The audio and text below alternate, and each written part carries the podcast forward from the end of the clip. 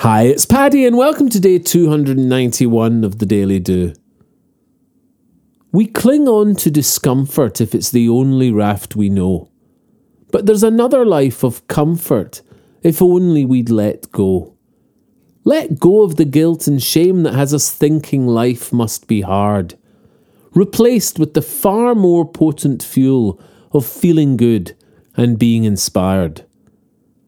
A whole lot of nothing can get done by your self righteous busy me. But the really massive steps are strode when life's easy, light, and free.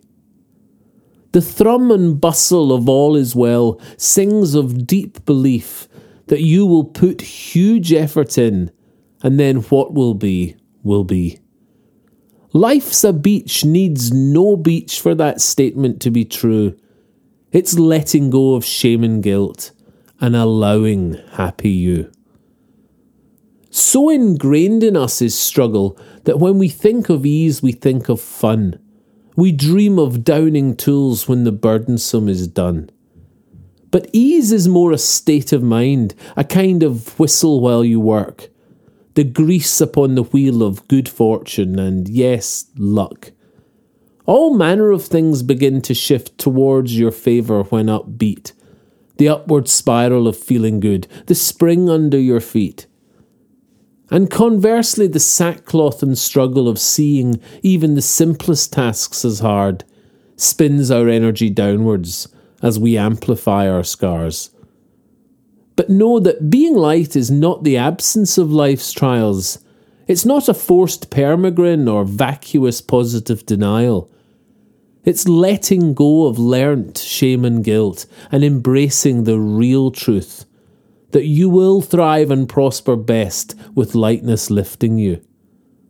It's not the absence of problems, but how you handle them that defines the time spent struggling or effectively moving on.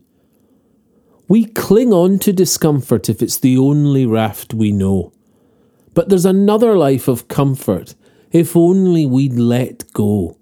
Let go of the guilt and shame that has us thinking life must be hard, replaced with the far more potent fuel of feeling good and being inspired. If you enjoy the Daily Do, please share it with your friends.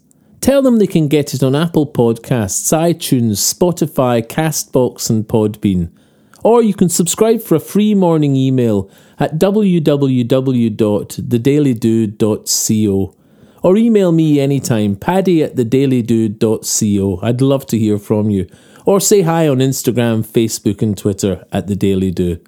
Bye for now and see you tomorrow on The Daily Do.